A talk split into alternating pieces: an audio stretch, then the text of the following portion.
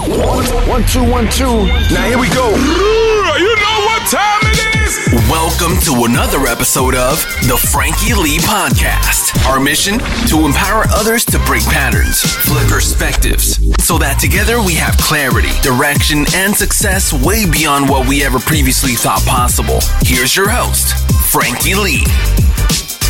First things first, guys, before we get started with this podcast, do me a solid favor and subscribe to this on whatever platform you're listening to it right now, whether that's YouTube, Spotify, Apple Podcasts. I'd appreciate if you just hit that subscribe button and it lets me know that the content that I'm putting out for you guys is hitting your ears at the right time. Much love. This podcast is sponsored by contentremoval.com. So whether you're looking to remove any images, videos, search results, fake Instagram accounts, get in touch with us at contentremoval.com. Guys, you do not know how excited I am today to bring you this podcast. I'm telling you now, this one, this one that I'm going to bring you today has took me around about 18 months to get locked in, locked and loaded to bring you this man. This, this man, right? I talk about being more sauce than Nando's. This guy is the king of the sauce game. Uh, an unbelievable manufacturer who's built a what what most of us might consider a boring business, but something that has absolutely sent it on all levels. Peter Tri, welcome to Thanks. the podcast, my Thanks man. Thanks for having me, brother. Bro, I'm so hyped you're here. Yeah, I'm yeah. Uh, I'm happy to have you for obvious reasons. But mate, you've smashed it on all levels, and I know how um, much adversity and hard work and dedication's gone into getting to where you are today. Mm. And obviously, you can speak into having a lot of investments. You can in property and commercial. You can speak into like building manufacturing. But I just want to give people an insight into your childhood. Obviously, um, you probably got immigrant family that came over here. Yep. Give me a bit of a background into how you obviously came to Australia and, and obviously your family growing up and everything like that. Well, yeah, I'm of Greek heritage. Um, Dad was a wharfie, worked at the wharfs for 40 odd years. Mum was a machinist. So I never had, um, I guess, no entrepreneur guidance. Uh, Dad um, was always living by paycheck, paycheck, you know what I mean? He had that workman's clock on, clock off mentality. Um, but he was great in money, money management. And that's what I learnt off dad. Like he was, I think most Greeks, most ethnics, anybody that came over, because they came from a country that didn't, they didn't have much, as soon as they discovered money, they didn't want to let it go. And they kept saving and saving, but they didn't know why they were saving. And I guess that, that instilled that in us. But the problem was is, um, that I remember dad, he would always say to me, you know, um, be careful, don't speak, don't tell anyone what you're doing. You know, money doesn't grow on trees.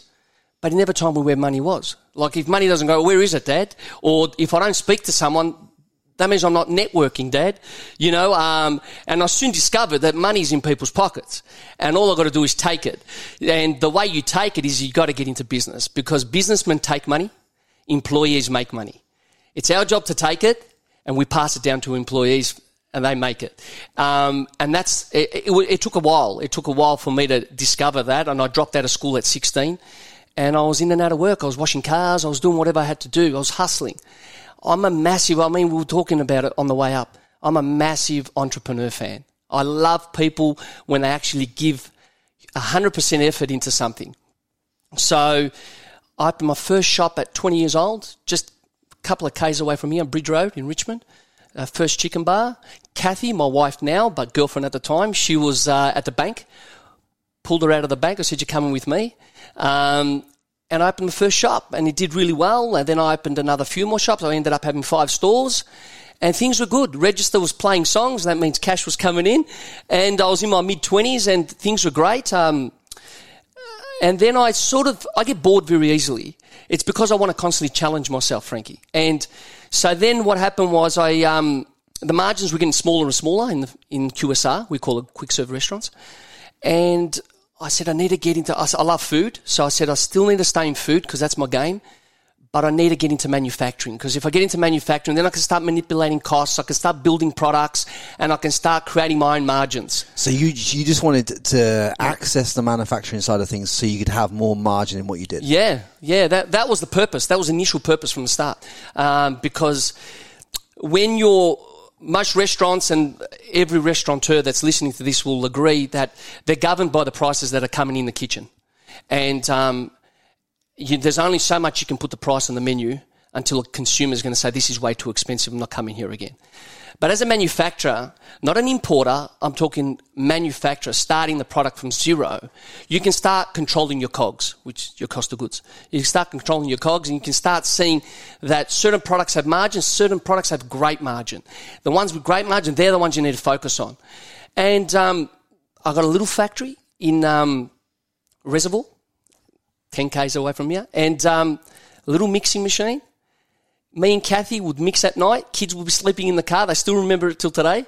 Kids would be sleeping in the car, and I'll be selling during the day, bucket by bucket, bucket by bucket. And back then, the rule was, still is today, but I don't abide by this rule. But back then, they'll call turning orders. So you go into a shop, introduce yourself, they love the product, and then you go to the distributor and say, look, this store wants to buy this product. You distribute in this area. You take my product. And I did that for a while. I wanted to stay loyal to all the distributors. I wanted to do the right thing. I didn't want to rock the boat. But what happened was I started to gain some traction. And then the big players, Master Foods Kraft, they started seeing a little bit of market share that I was taking and um, they started offering truck deals to the distributors. Really? To see how deep my pockets were. I said, who is this guy? Let's see how deep his pockets are.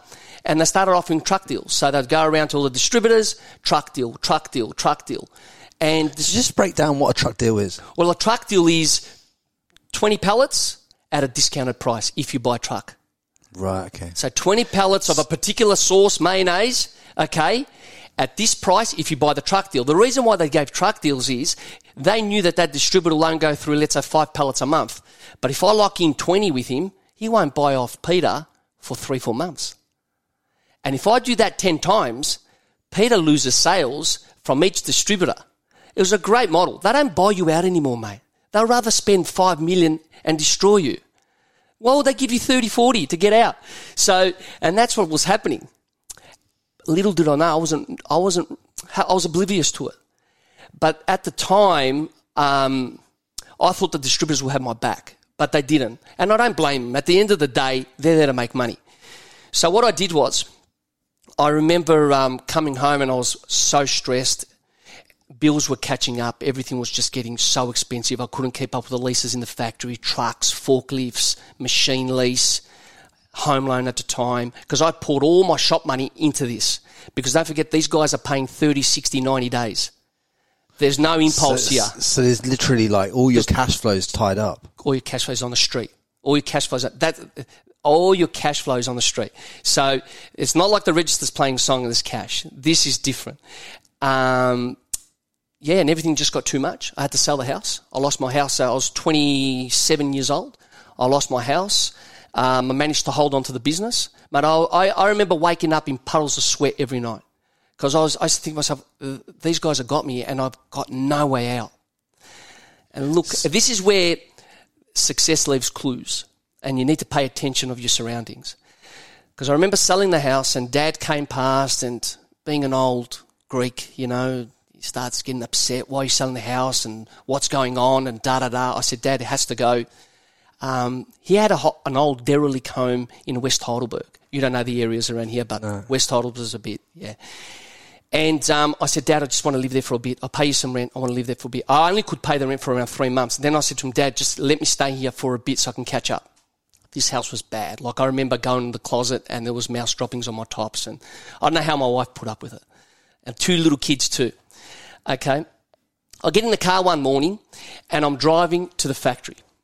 Kathy's dropped off the kids to school and she meets me at the factory. As I'm driving, I pull up at the lights and I look to the left of me. There's this little um, shopping centre and there was a Bertocci truck there. Do you know Bertocci? They, no. They're a small goods manufacturer. Right, okay. Oh, they're a big company. They turn out close to three, four hundred million. Okay, they're a Melbourne-born company. Very great, a great company. And um, that Bertocci truck as I turned and I looked at this Bertocci truck, I see a guy come out. He had a box. He goes into the deli, comes back out, jumps in the truck, gone. I'm talking within five, six minutes, Frankie, gone. And I'm looking at this guy. And something just clicked. I get to the factory, I go to Kathy, listen, we're changing strategies. I said, I'm putting vans on the road. I'm not distributing to distributors anymore. I'm going direct. I'm building the relationship with the customer. They're going to get to know who Peter is. Okay? I'm building the relation with customer and I'm going to pass on that 30% that the distributor wants to make. I'm going to pass it on as a saving to the customer. So that way I'm cheaper than the majors. So you literally change the model by by obviously the brands now. You've gone into like you're nearly in receivership basically because you're obviously I bankrupt. was, I was, yeah. Oh, I only had 120 grand to my name, and I sold the house for 1.1 million in 2007. 1.1 million, not now. We're talking 2007. One point. I was, I was the high, probably one of the highest selling houses in Thornbury at the time. So, so you so you'd built yourself a relative form of what you thought success was at the time. Yeah. You've now been humbled because you realise you're in the wrong model, and then you're going down the street, and as you as you're going down the street, like divine inspiration often does, it comes to us in certain ways. Like there's there's ways the world tries to tell us the the path that we should be taking, the path the path of less resistance for you. Yeah. And you know what? When it comes to business, it's all about the model you run mm. because you can run. There's models and then there's models, right? Mm, you know, mm. and you you just were you just were in the wrong boat, rowing down the you were rowing down the river. I There was doing, I was doing the traditional route. That's what I was doing, the traditional route. And that's what manufacturers still do today. They still do that. They still do turning orders. They still rely on distributors. I changed the model. I went back to Bertocci days, Primo, uh, Moratus. Um, I'm talking about classic companies. Um, Original Juice. These guys in Melbourne and Sydney, these guys changed the game because when you've got vans on the road and you're delivering to customers direct, you somewhat control your product now. You don't care about distributors, what they say and what they, they can't say he's out of stock, he's not in stock, he's too expensive. No, I'm dealing with the customer direct. The customer knows me. So I was passing on savings to the customer. The, cu- then the business just started going up, up, up, up, more vans on the road, up, up, up. Okay. Branded. The vans are branded. Now they get to know the company. And then I sat one day and I said, okay, we're going traction, we're gaining traction now. Okay, distributors are ringing me saying, "Oh, you're in my shop. What are you doing in my shop? You should be coming through me." No, no, I'm not coming through you anymore. I did the right thing at the start. Now it's game on. Okay. Then I said, I need to be on the counters because I was pri- primarily in the kitchen. So you were, you were primarily making buckets of product. That's it. And now you're talking about putting it in bottles so it can be displayed. So you're displaying your brand to the everyday man on the street that's walking in. So they so they now cr- they now create an urgency to say, okay, Who if is this guy? Who if if if if this brand's on in the restaurant is in the shop is in the takeaway, Hmm. can I go and buy that from the supermarket? Yeah, well, no one supermarket. Well, it's not only that; it's they didn't know who we were. We were producing mayonnaise and sauces in twenty kilo buckets for kitchens. Okay, they were going in salads, but and everyone was loving it, but they didn't know it was us. So I, I needed to be on the shelf. I needed to be on the counter. I needed people to see who we were. So I was the first to put dipping tubs on QSR counters. I'm the first to do it. Okay, so we put the peri peris, the aiolis on shop counters. The minute I did that, everybody started knowing who I was. Everybody started knowing 8 Food. We're talking airline catering companies were calling me. We're talking salad. You know the salad bowls you see in supermarkets with the little sachet of the dressing? You do all them. most of those are us. You, we were, we still are in, obviously we, Costco noticed us. Costco Australia, Costco New Zealand. That's because we're on counters and all these procurement guys, supply chain managers, executives, they're going to their local shops and they're seeing our sauces on the counters. So exposure was a big thing. And that's how the company just started growing. We ended up doing, we were doing six, seven hundred thousand units just in cups. We've obviously grown now because we're, we're part of a national, not national, sorry, global giant. Costco's a global, not a national, it's a global giant. And the numbers are growing. But it took a process of me seizing an opportunity, okay?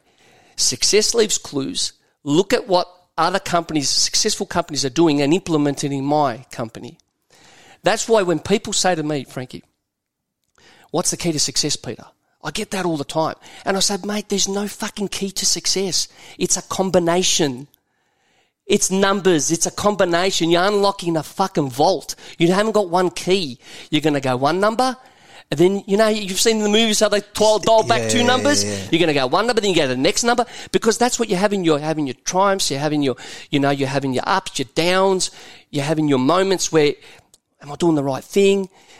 That's how business is. And that's how everybody should look at business. That if you're an entrepreneur fan like me, there's no end game. We were talking about it before. Hundred percent. But if you were, if obviously there's a lot of entrepreneurs listening to this, a lot of people that mm. want more in life, more in a business, and everything like that. How what?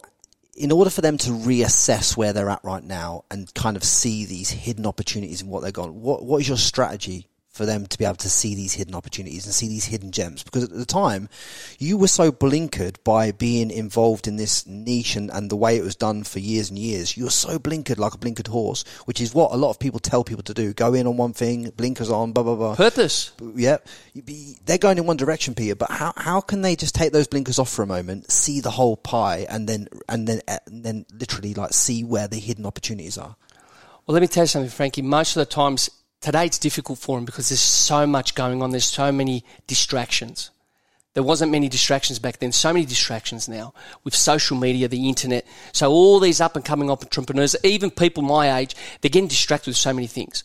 Let me tell you, there's three type of people that I've noticed through me, my entrepreneur journey. journey. There's the the goner people. I'm gonna do this and I'm gonna do that. I call them the um, ambitious, lazy people.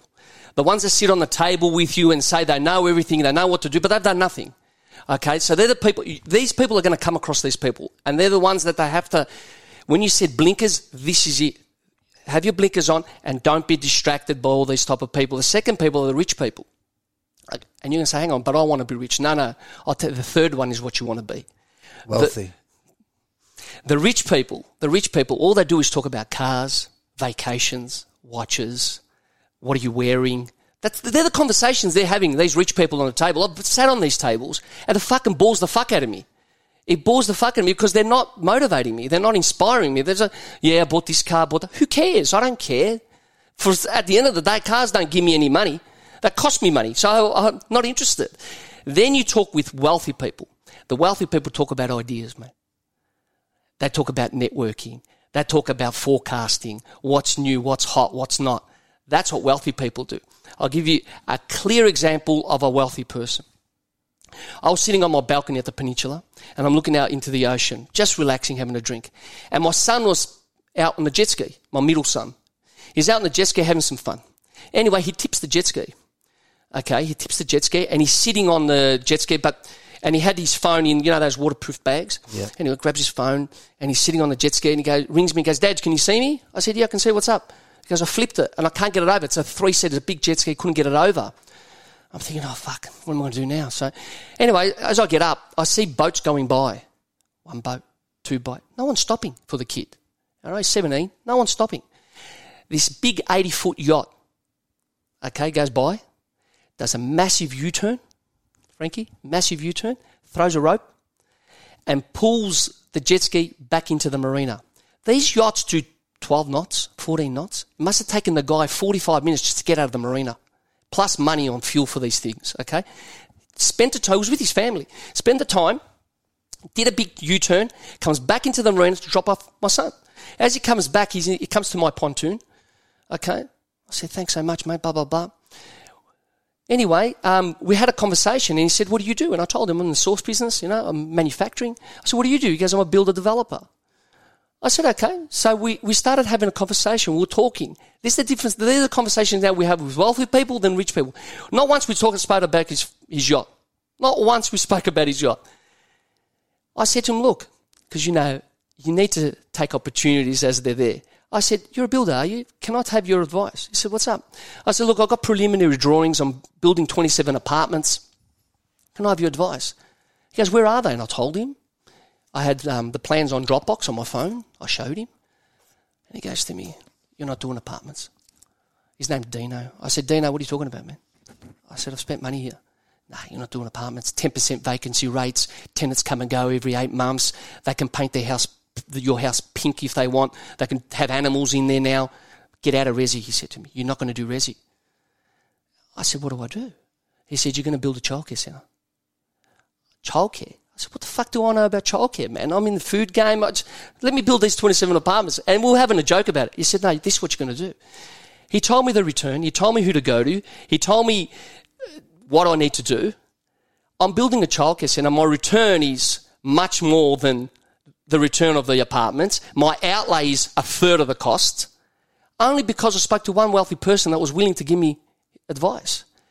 It's the tables you, we sit with, you know, uh, sorry, the people we sit with on the tables that will actually help us. And he was the only guy out there on that day willing to help your son come in. And, even and he was the only, loans. yeah, and he was the only. is- Take the opportunity, like the Bertocci truck, that tr- that that yacht.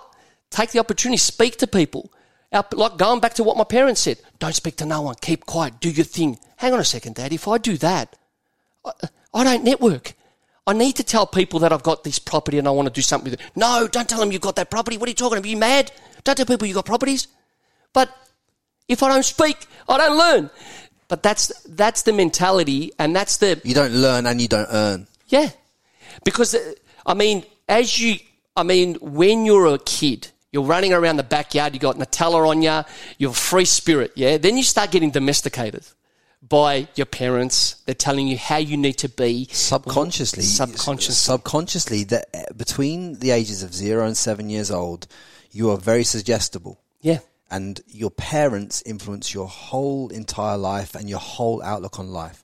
And I guarantee that any one of you listening to this and listening to what Peter's saying, if you go back and ask yourself, okay, why do I actually believe this belief that I've got? Why do I actually believe that? And you and you access some critical thinking, some objective thinking about where did this belief actually come from? When you can start to access that, you can start to unravel that a lot of the stuff that you believe that's holding you back in life is absolute fucking bullshit. It is. It's programmed by fear. And you don't blame your parents doing it. It's just because they want the best for you. They're scared. They don't want you to, you know, deviate away from society the way they want you to go to school, you know, finish it, get a degree, you know, get a house, and that's it. Don't do any more. Um, if you deviate from that, oh, be careful. Don't talk to people. Watch it. Don't tell people you got money. Don't hang on. People, the, you got to tell the right people. You don't go put it on blast. Speak to the right people. They're the ones that are going to help you. And when you're sitting at a table, like I told you about rich people before, when you're sitting at, start. If you're an entrepreneur fan like me, start probing people. You know what I mean? Spend the time, probe people. Don't be in awe just because he's pulled up in a Lamborghini or Ferrari. Go, oh yeah, fan his ass. Now, hold on a second. See who he is. See, you you own a Lambo, but the interesting thing about your Lambo that I know that the audience probably don't know at this moment, but I'm going to tell you is like that you had about 20, 20 million in commercial mm. real estate mm. that, or, or or maybe even industrial real estate that cash flowed as. And that you used the cash flow from the, from the commercial, from the, from the industrial, to pay for the Lamborghini. Oh, absolutely. And people are doing it in reverse now. It makes me. Uh, it, it, You can get a Lamborghini, for, I think, for five grand a month. yeah, man. Do, I, I, I'm watching that constantly. I'm watching it on socials, on the internet. These young kids, 28 year olds, they're buying these cars, spending half a million dollars on cars. And then, if you know what, we had the discussion before, Frankie. There's so many people that are eager to post their cars, but no one's gone to their safe and pulled out a property title and said, "Hey, guess what? Have a look at this. Yeah. This is five million. That's paid off. Pull up the next one. Have a look at this property title. That's paid off. No one's doing that because it's hard to gra- it's hard to get It's- properties. You it's- got to work your fucking ass off. it's it's like you know I I I work I work my ass off to have a a really nice apartment in the UK paid off clear when I was thirty. Yeah, Uh, be- You know, it's it's uh, and I'm working my way to achieve. Hmm. uh, You know, I've, I've I showed I told you what my ambitions are in the industrial and commercial and all that kind of Yep, space and yep. what I want to do and. That's where I'm going, and people like you that, that have already set foot in it and are 10, 10, 15 years ahead can show me the way to do it. Mm-hmm. Now, I don't go around buying all those Lambos. I don't um, have any animosity towards the people that do. Not at all. But it's just about you can tell the people that do it in the order that it's meant to be doing. And classic example, Oscar Ledlin, right? Oscar Ledlin has got enough free cash flow in the bank to buy his.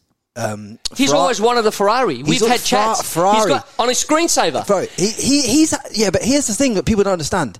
He's got enough cash in his personal account to buy about six of them right now or more, right? To go in and buy them cash. He stops himself because he's like, I've got to just do this, this, and this first, Frankie. Because- because becau- he's watched people like you and other people, That's at right. the older generations, and he sees how you move, and you don't go rewarding yourself in that respect too fucking early because it takes away your ambition to go further. That's right. That's uh, that is exactly right. That's what they're doing. If you can't, the the objective here is if they want to play, if they want to play the big game, the objective here is can you maintain your lifestyle if you shut your business off tomorrow? Okay, if you if I shut my manufacturing facility tomorrow, if I close the doors, can I constantly maintain with my can I maintain my lifestyle with my passive income? That's the objective. That's what you got to do because a lot of people rely on their business, Yeah, which is active. and that's not the, that's not cash flow. That's cash flow. For, they're they're mistaking it. Cash flow for your business is not cash flow for you to burn. Cash flow for business is for the business to be able to operate and function. You need cash flow in the business for a business to operate, function, pay its cogs, pay its outgoings, and operate. Cash flow, passive income cash flow, is for you to burn if you like to. It's okay because guess what keeps coming? What about people like me though that are burning cash flow that go and generate money in business, but then burn their cash flow on something that they're that, that dri- like this lights me up. So I burn cash on this at this moment. Yeah, but time. this is another. Uh, well, but this is another journey for you. This is another an invest. This could b- bring back dividends for you. You're not burning it on. We're talking about luxury items here. We're talking about stuff. Cash flow should not be burnt on that. Yeah. Passive income. Your passive income should pay for your cars, pay for your holidays, pay for everything else. But people don't have the patience for it. So- you know what? Because sorry, Frankie, they don't have the patience for it because they don't want to start from the bottom. Okay, but don't, what they don't realize is there's a lot of people pretending to be on the top. Okay, Yeah. there's a lot of people pretending to be on the top. Start at the bottom. Take your time. It's gonna it's gonna take a lot out of you, but you're gonna do it the right way. Buy your properties, buy your investments, create some cash flow. Don't be ninety percent LVR. Sit at fifty percent LVR, forty percent LVR. loan to value. Yeah. Yeah, okay. Play it safe. Play it safe. There's no reason to, to go wild and start buying all these luxury items because, I mean, social media's done that to the generations. They think it impulse, we want it and we want it now. So if you were going to give, from what you've done, your pearl of wisdom then on how people can go and make their first hundred thousand dollars of passive, Mm. what what would you implement into their lives to allow that to happen? I would stop complaining and I'll start restraining. What I will do is I'll say, look, I don't go out as often. They do. Well, bad luck. Stop complaining. Oh, I need to save this amount of money a month, but they don't because they get to go out and travel. Bad luck. Stop complaining. Start restraining. Start disciplining yourself. It's a, we had the discussion about a boxer. Yeah, it is the same thing as a boxer. If a boxer disciplines himself, okay, and stays true to the craft, he will succeed. I don't know anybody that has disciplined themselves and been thorough that hasn't succeeded.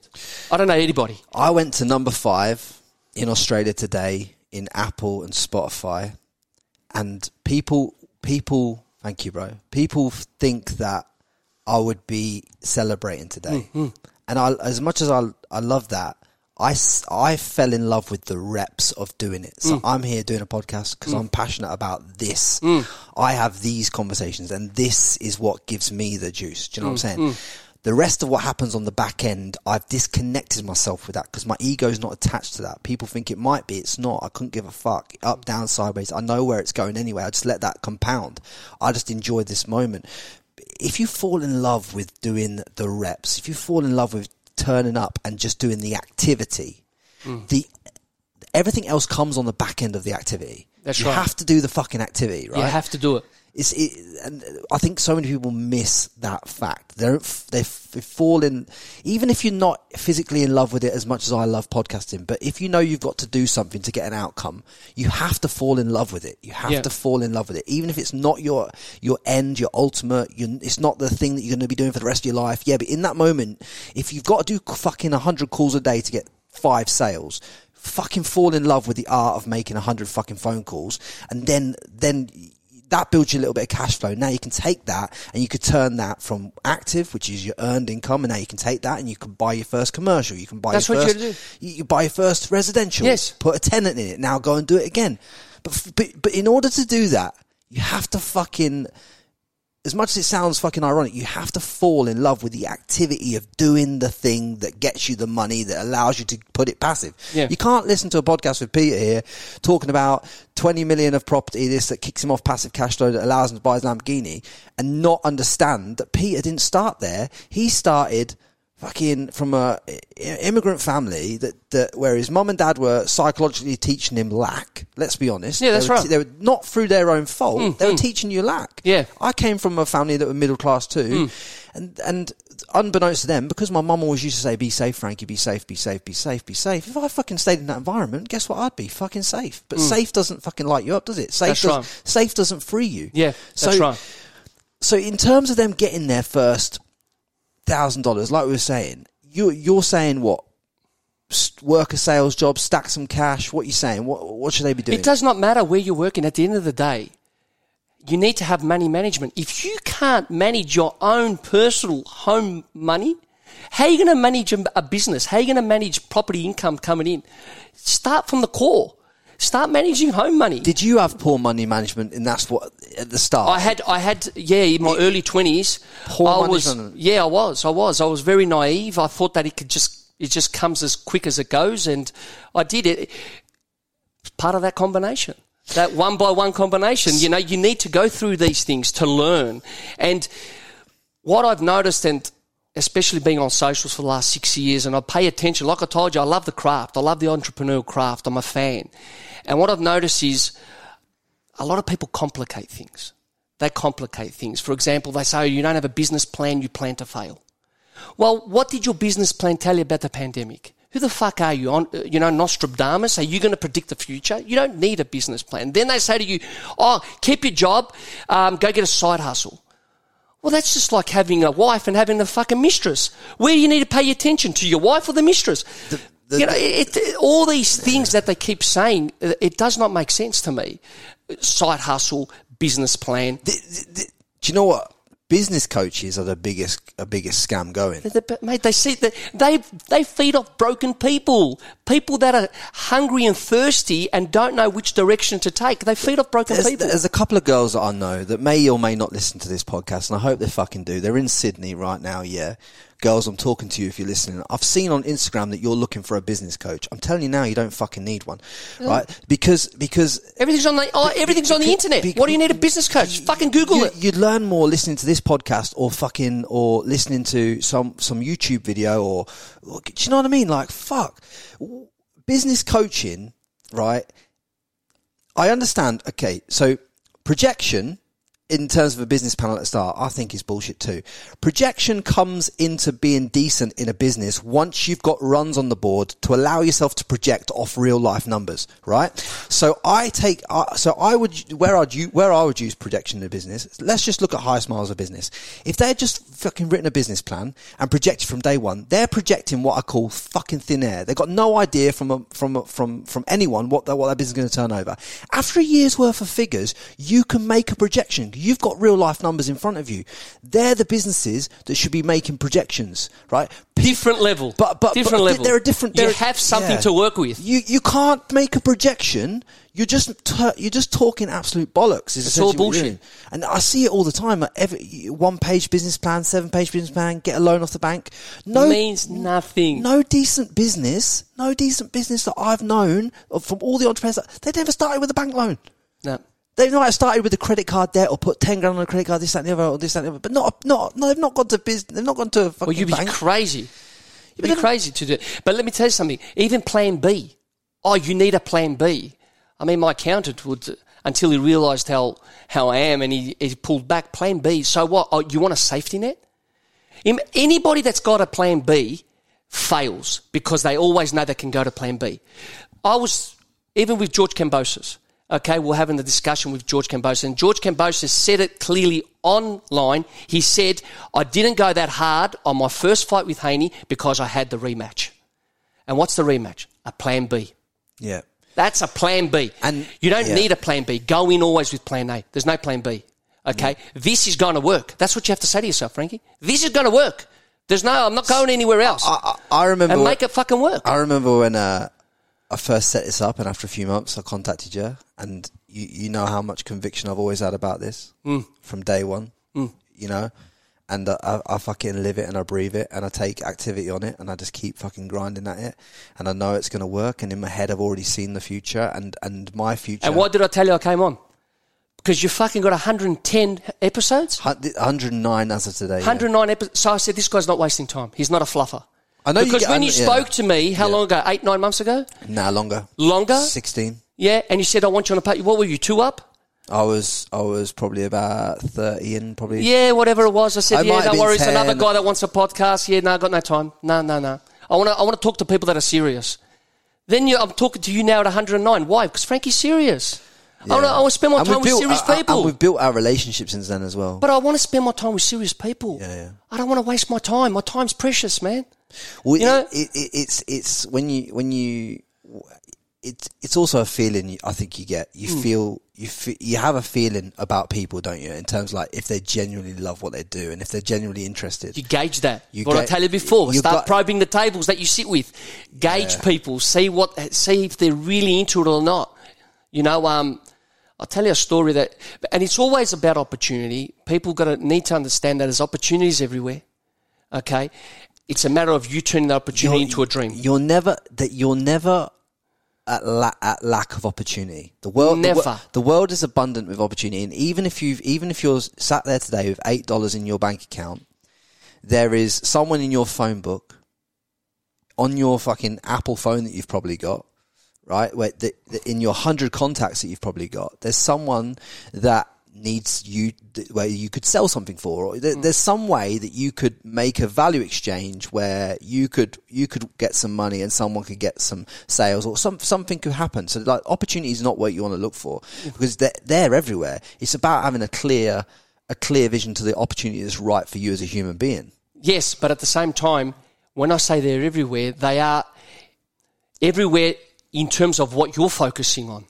So as you're focusing for that opportunity, it's right in front of you. That Bertocci truck would have meant nothing to you, Frankie. yeah It just drove straight past it. But that to me was the opportunity because I'm probing and I'm looking for an opportunity. I tell this story to my son all the time. There were two guys that were walking along the bank of a river. One guy falls in. He doesn't know how to swim. Goes in the middle and he's screaming, help, help. A little fishing boat goes by, yeah? And his mate's on the bank and he goes, jump on the boat, jump on the boat. He goes, no, no, I'm waiting for God. I'm waiting for God. Jump on the boat. You're going to drown. I'm waiting for God. The boat goes by. Then a log the boat was god the boat, the log goes by. Okay, a log, a log comes by. Jump on the log. I'm waiting for God, mate. You are gonna drown. The log goes by. His mate's frustrated on the side of the river. He grabs a branch, barely reaches him. Grab this branch. You're gonna drown. You're gonna drown. The guy ends up drowning. Says he's waiting for God. Goes upstairs. Goes, God, why don't you help me? I was praying for you. He goes, I sent you the boat. I sent you the log and I sent you the branch. How many more opportunities do you want me to give you? Opportunities. That's what I tell my oldest son. He's 20 years old. Opportunities are there. Look out for them. They're there for you. They're there for you. For what you're looking for, they're there. Start probing. And that's what that Bertocci truck was that log, that boat. Because, like I said to you, that would have meant nothing to you. Just drive by. Someone else, it would have been a parking spot that they took up. Said, fuck, this guy's this truck's taken up this parking spot. But for me, it was that light bulb moment. It was like, bang, you know, this is what I need. It changed my life. Just that truck changed my life. So every time I walk into places now, since that time, I look for opportunities that will suit me. Opportunities everywhere, but opportunities that will suit me. Things that will work with me. Sit on the right tables, have the conversations. If there's other, there's other people, there's people on tables that their headspace is another stratosphere, mate. Guess what? You're not that, you're not their connection. They'll find their connection, but that's not for you. It's you know? your it's your job, as far as I'm concerned, to raise your energy and raise your consciousness as a human being to the point where you where you start to attract these opportunities into your life. Spot on. So Well you Yeah. ra- rather than rather than being out in the world being a victim, rather than being out in the world not adding value, if you start adding value and showing up to the world, you know how can I help these people? Like we were talking about before the podcast about a couple of connections that I made for people off off off air. Mm. Yeah, right? that's right. And it's like so you do similar things. It's like you know that comes back down the down the track. It's like it's like there's no there doesn't need to be monetary value in it. Just if you just start helping others, the world will start helping you. If you just start serving the world at a greater level, the world will start serving you. It's it's it's no coincidence that as I serve more of you with this content, because you hear that I love it in my voice and because you know it comes from the right place, you start to resonate with more than other hmm. podcasts. So you start listening to more, you start sharing it with your friends. Yep. That because because you feel it, right? And that that I, because hopefully I'm adding value to you. You will add value to me by sharing the content, by by putting it in other people's ears. How do you think that goes? How do you think? But you have to start by adding the value. Yeah, I can't. You can't expect someone to go and sh- share your love unless you sh- share your love yourself. Yeah, that's right. There's so many people that keep everything uh, uh, boxed in, that close the door to themselves. Open the fucking door. Open the door. Speak to people. Speak to the right people. You, you know who the right people are. You just avoid them. Some people avoid them. Whether it's an ego, they don't want to ask the questions. I have no problem asking anybody questions. And if they think they're smarter than me, good luck to them. At the end of the day, if I can learn something, I'm 45 and I'll still c- continue to ask questions. I've got no problem with asking questions because I'm learning. It's going to benefit me. But people, there's, there's this ego. You know, I'm not going to ask him or I'm not going to tell him how to do it. You don't get anywhere like that. It's exactly what you just Yeah, said. yeah. You know, serve. Ser- serve the world and the world will serve you. I think That's that- right. I have. Um, trying to think of the quote. Oh yeah, th- th- I have a quote written on my window of my apartment. When I open the curtains in the morning, it says, uh, "All of life comes to me with ease, joy, and glory." And I read it to myself every morning. That's all, right. all of life comes to me with ease, joy, and glory. Because how you start your day is how your day goes on. Hmm. You know, and uh, I start my day from a grateful place. I'm grateful for Australia. Like, why do you think I do the reps as much as I do in Australia Hmm. with this? Because I owe a debt of gratitude because Australia changed my life, and I'm trying to pay that back. You understand? Mm. Yeah, yeah, for like sure. it means a lot to me to be here. It means a lot to me to be a citizen of this country. Yes. right. So I'll travel around the world to get good content, and hopefully, I'm sending it on the different stratosphere for this country, representing the UK, representing Australia at a world level. I want to do that because there's some meaning to it because I've seen it. Do you know what I'm saying? And that all comes from feeling. And I just think that a, a, a lot of you that listen to this have so so much abundance of opportunity and, and vision in your mind. You just may have to today look at your company, structure it a little different.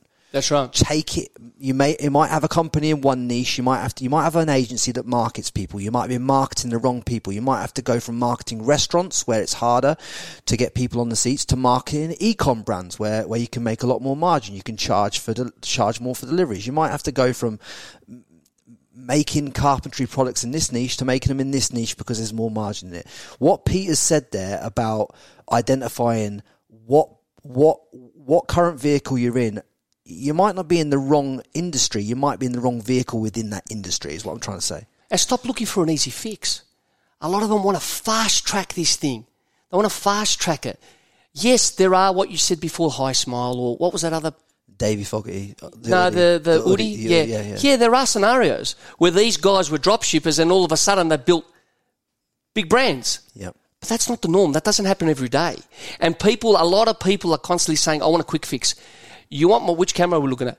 You want my advice? Pick a business that's difficult because guess what? Minimal competition.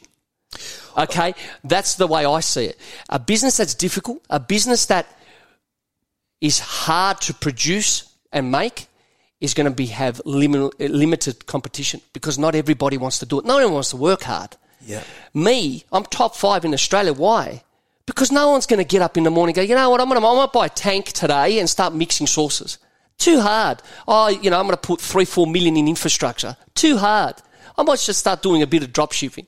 Just just talk me into the infrastructure that you have now, because obviously you started off with just that, that little one warehouse that produced produced, you know, where you was mixing up the Mm, sauce yourself. What infrastructure have you? Because obviously you've constantly reinvested. How much infrastructure do you have now as a business? Oh, we've we operate at two facilities. So I've got I've got uh, production, which is running out of 1,200 square meters. Uh, There's infrastructure in there worth about 11 million. Okay, then I've got a warehouse, which we warehouse all the stuff. We're running out of two facilities, and we're trying to merge it now as we speak. and I'm guessing because you're a Greek man. I'm Yes, I guessing own you, them. uh, uh, you yes, own I them. Yes, I own them. Yeah. so you don't you don't run on any debts, any loans, or anything like that. Do you? Of course. No, no, no, So- so no, how- so no, how- no, of so- course. So how did so? No, how the only did- way you're going to grow is if you're in debt. Right. There's no way I'll have everything. So break yeah. down. So break down the difference in the debts that you have compared to the debts that most people have. Well, the only way, the debts that I'll always occur is I'll always stay at about 40, 50% LVR. So whatever I, if I raise my LVR, I'll take it easy. I'll start paying more stuff off. As soon as I get to 40, 50%, I'll buy another property. I'm always playing safe. 50%, Right, right, 40% LVR. You know? Because look at it, look what's happening And now. that, and that allows you access to better rates on the money that you take because because you, because you're not as much of a risk, Well, right? uh, Look what's happening now. I mean, we went from two and a half percent, we reached 5.5. Imagine being 70, 80 percent LVR now. You know, Right. this is where the correction is going to happen. People are saying, "Oh no, we're going to come out of this unscathed." Impossible. How's that? There's so much money that went out last year, the last two years, and everybody thinks that, "Oh no, we're going to be cool. So we're good." So uh, so so let's just break it down so it's real easy because I really want people to understand what you're saying here. Mm. So you've so on your 11 million commercial facility, right? You you're saying that you'd keep that paid down to five and a half million owing on that, and move on to the next right? one. So Yeah. when you get it to five and a half million, you reloan against the asset, and moving up, move on. right? Okay, but when you reloan against the asset, how much money are you pulling out of that building? So you've paid off five and a half million of the. But even if you own, sorry, Frankie, even if you own the buildings, Yeah. those buildings still pay rent to your family trusts. right, Okay, so those That- that- that's- those that's- those buildings yeah. are producing rentals. You're not you're not operating these buildings for free, even though you own them. Right. You do not operate in your buildings for free. Your building, no business operates for free. So what you have to do is work out your business side of things. Then you have your family. Your, I've got a family trust. You have another entity. I love this. That, that actually operates as a separate entity and couldn't care less if 8 Food makes money or not. Says, hang on a second, you're in my facility. You owe me money every week. So- even though I own them both. So let me get this straight then, because I, I, I really want to break this down so that so Mm. that they can s- clearly see what you're saying here. Because I get it, but I really want to simplify Mm, it even even further from that. So you're saying you have the, the, the trust, you might have a holding company. This this Mm. this holding company owns this asset. Your company rents this asset. That's right. Off this holding company That's and right. pays them a rent for it. That's so that's right. cash flow to the holding company. That cash flow, what does it do? That's That's passive. passive. income. That's That buys my cars. That gives me my vacations. That gives me everything. Now, if 8 Food, Right. argument's sake, can't pay the rent, well, guess what? It's in trouble because this entity needs its rent. So, Do you know so- what so I mean? Even got, now even got, though I own them both, it Yeah. does not matter. Yeah, yeah. You can't rob Peter to pay Paul. yeah, yeah, yeah. you have to treat them as two different entities, and that's the problem. What other, a lot of owners of properties they say, "I own the building, and I pay myself rent. I own the building." No, no, no. Treat it as if it's independent. everything needs to be a business and needs to cash flow accordingly. Yes. Because any other business would have rent, so why wouldn't your business have rent even if you own the facility? Is what you're saying. Yeah. But I just want to go back to that point. I even sorry to interrupt you, but I even rent the Lamborghini off my company. 100 percent you do because you wouldn't buy it personally, would you? Yeah, so I own. I even though the the Lamborghini is mine, I still rent the Lamborghini off my company as a director. and I say, hang on, uh, the company will rent the Lamborghini. It's allowed to rent a Lamborghini. And if you put 8 Food on the side of the Lamborghini, would you be able to? Would you be able to lo- uh, run in, run any of that as a marketing budget? Well, I wouldn't need to because I run it. Un- I run. Well, I'd look into that, but I wouldn't even. Yeah, you possibly can.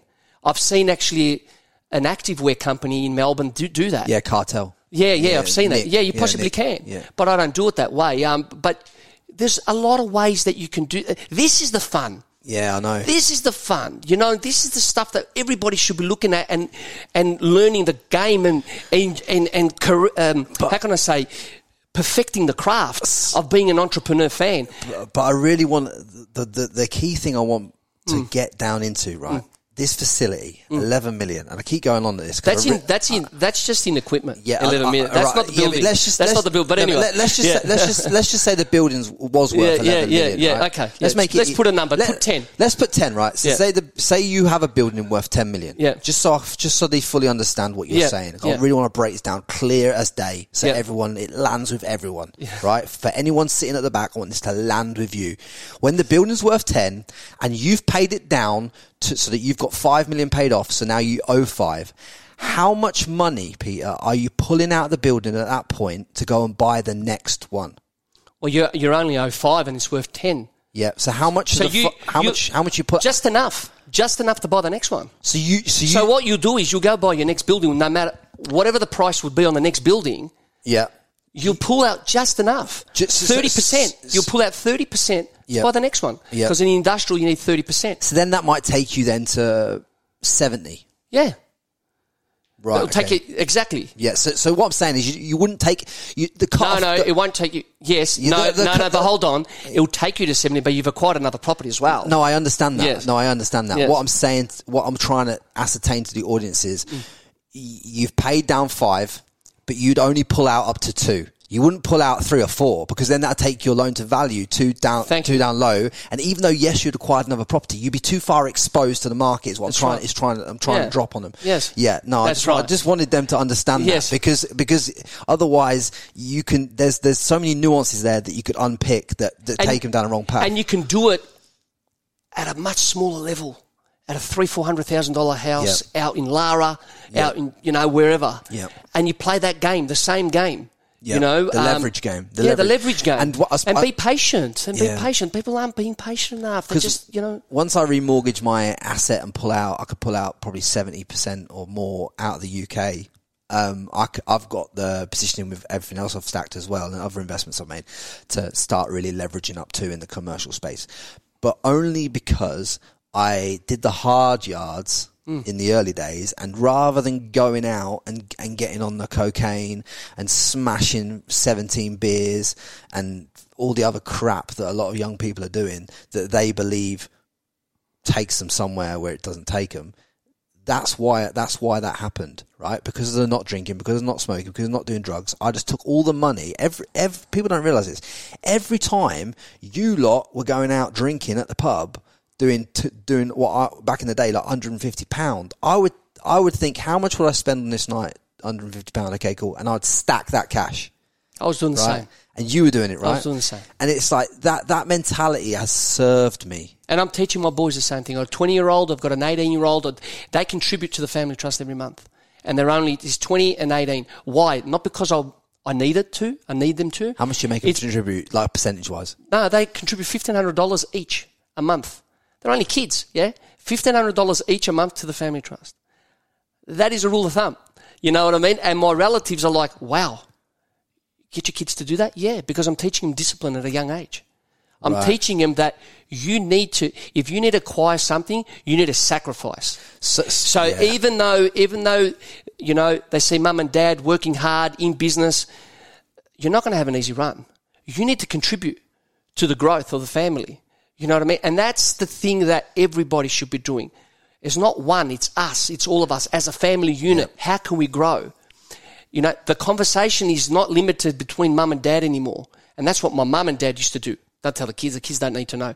When I have conversation on the table, it's my 18 year old son, it's my 20 year old, it's my 13 year old boy too. And we're talking about business. Because I want to no educate. phones, no phones. No, no phones. I want to educate them. I want to tell them this is what you need to do to succeed. I want to give them a massive head start, but not an easy run. Not an easy run. 1500 you, 1500 you a month. You're going to contribute to the family trust. Why, Dad?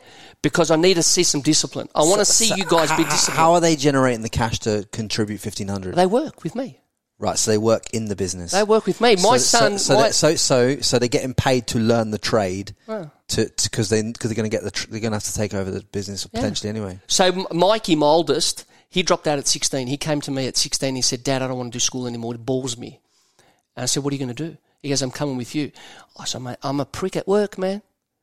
I said, I'm a prick at work. I'm not like dad at home, a jokester. I'm a prick at work. He goes, I know, Dad. I know. It's food, and you take food seriously. Because we put food in people's mouths, man. I don't sell spare parts. Like my, I'm FWSC accredited. I've got QA. I've got procurement. I got like, we don't muck around at my work, you know, at, within my facility. And I said to my boys, I'm very strict at work. And Mikey goes, what time do I start? I said 5 a.m. He's 20. Four years, hasn't missed a day. Hasn't missed a day. Four years, okay? I'm trying to teach him to be, I said to him, you don't have to be a 30 year old CEO. You can be a 25 year old CEO. Here's your opportunity. Here's your opportunity, you know, and, um, he doesn't take anything for granted. The second one saw him.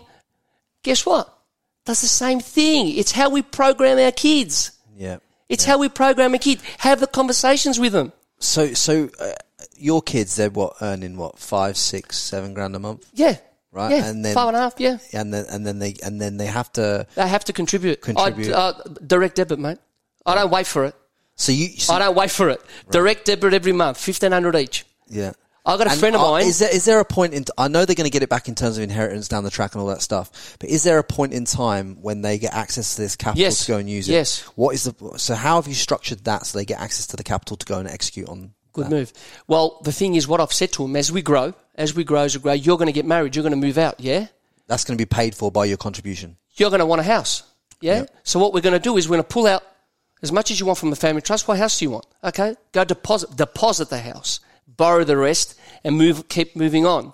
You know, and then he can actually make decisions on what the family trust buys and what it doesn't. We become a, a board of directors. We're all on the same table, and we talk about growth, wealth mindset. Yeah. Let's all have that conversation.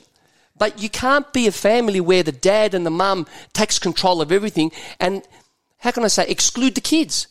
Because the kids then feel as though, A, they haven't earned it. They can't be part of the conversation. They feel as though they've been entitled, they've been given everything. That's, that self-esteem isn't strong because they've lost it because they don't have it. But once they feel as though they've contributed to it, they've had discussions about it, they know what, where we're heading, they feel like they're part of it. Yeah. And they go, you know what? I- and they want to com- they, they they would only want to contribute to something they feel a part of if you if if you make your son or your daughter feel like they're on the journey how would they not want to contribute because they feel part of something That's what I'm doing. Yeah, Exactly, and, Frankie. and I, I fully get the psychology. Have you heard of that before? no, well, I, I, I have. Have you heard I, of that I've before? had from a lot of richer families. Yep. But a, but I talk now to a lot of wealthy people, Mm. and a lot of uh, wealthy people move like that. But a lot of people don't understand the psychology of it. It's the.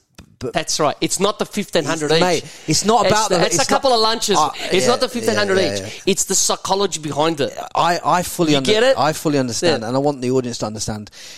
The money is the inconsequential thing here. That it, it's it's the it's the discipline, it's the lesson, it's the psychology, and it's like what what Peter's trying to tell you here on this podcast is he's trying to t- tell you that discipline equals results. And without discipline without a little bit of pain in terms of like yeah you might want to go down xyz pavilion and and and drink and do drugs and all this stuff but that bag of cocaine disempowers your future. That's Like, right. because because that two hundred dollars or that six hundred pound or that sixty pound in England or whatever you, you spend on that kind of narcotic is like gonna that that is that is sixty pound that you are robbing your own future family.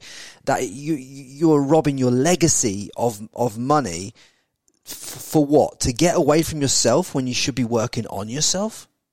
That's what you're doing.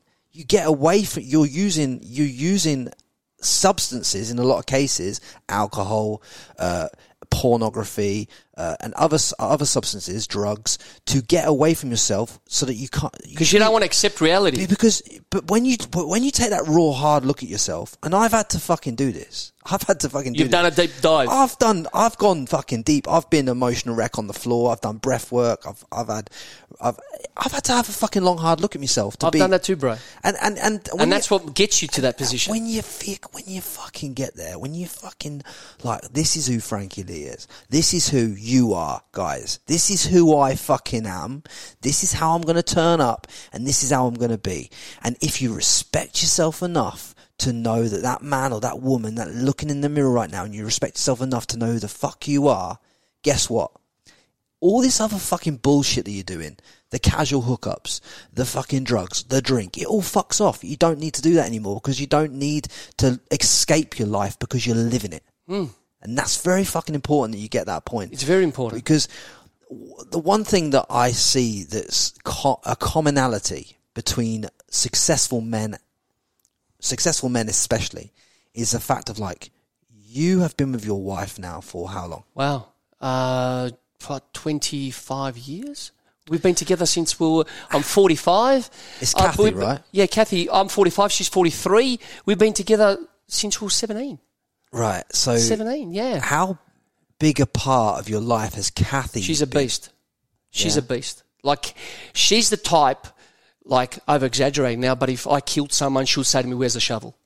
Yeah, yeah, Yeah, she's my ride or die. Man, I'm telling you, without uh, without my wife, there's no way I'd be where I am. And and if I am, where it'll take me an extra five, six years to get to where I am. She's fast tracked my life for sure. You know what I mean? And she's helped. She's allowed me to discipline the boys the way I want to, because she knows I know best, and she knows that's the way I want to program my kids. Because a lot's happened the last two and a half years and the kids could get programmed in so many different ways, you know. Um, and she's allowed me to have these really, really deep conversations with the boys about who they are, masculinity, how they should control themselves and conduct themselves out there. You know what I mean? Because they can easily turn. Yeah. They can easily turn. You know, drugs as So- well. Society, society as a whole is trying to demasculinize, demasculinize men. Yeah. and and they're trying to teach women that that empowerment comes from them being more masculine. Hmm. Be by, by being more dominant, and it's not really that It's not really when you strip it back. It's not really. It's not really your truth as a woman in a lot of cases, and it's not really the truth of society. When you look at how society's been brought up for years and years and years, that's not to say that you can't be an empowered woman and smash it in business. That's not what I'm saying. Hmm. But you, but but don't lose your femininity doing it. Don't. That's don't- right. Don't, try. Don't try and have a dick when you don't actually physically That's have right. one, because that's where that's where you become disconnected in a, in a lot of ways. It's like just like you know, men should explore their emotional side, but still still have the fortitude to know that they are a man. yeah. Do you see what I'm saying? There are a lot of beautiful women in the UK, Australia, Mm. in the world, but like in, in Australia where I live, there's a lot of beautiful women. A lot of beautiful women. Like you can, you can there's beautiful women everywhere you look. Like, it's unfucking believable. There's a lot of young men out there that that, that that that can't that can't make a clarity of decision on the woman that they want to lock in. Yeah. How would you advise a man to do that? Test them. Test them. Test Test, them. those women. Yeah. Test them on what? Test them, put them through the ringer, see if they if they are willing to do. Like for example, there's a lot of beautiful women, yeah, but some of them come with a lot of baggage and a lot of head fuck, you know. So what I would do, what I'll tell my boys is test them, see what how far you can go. Drive a Hyundai i30 for six uh, two years. Don't Yeah. drive a fucking Porsche. I just I Don't drive a BMW. I ju- I- drive a shit yeah. car. Don't take it to classy restaurants.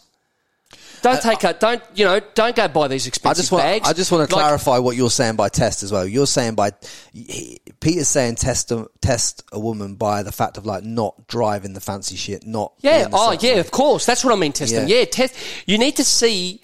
You need to see what this, what her purpose is, and the way her outlook in life. Is she a ride or die chick? Is she a, a chick that will do anything, whatever it takes to succeed as a unit? Or is she just going to sit there and be Mrs. Pretty and expect fucking you just to come home and throw a wad of cash on the table and say, okay, here's your spending money for the week? And What do you want? What do you want in life? Because if you want that, that runs out. and what should a woman be looking for in a man? Stability, confidence, someone that can provide.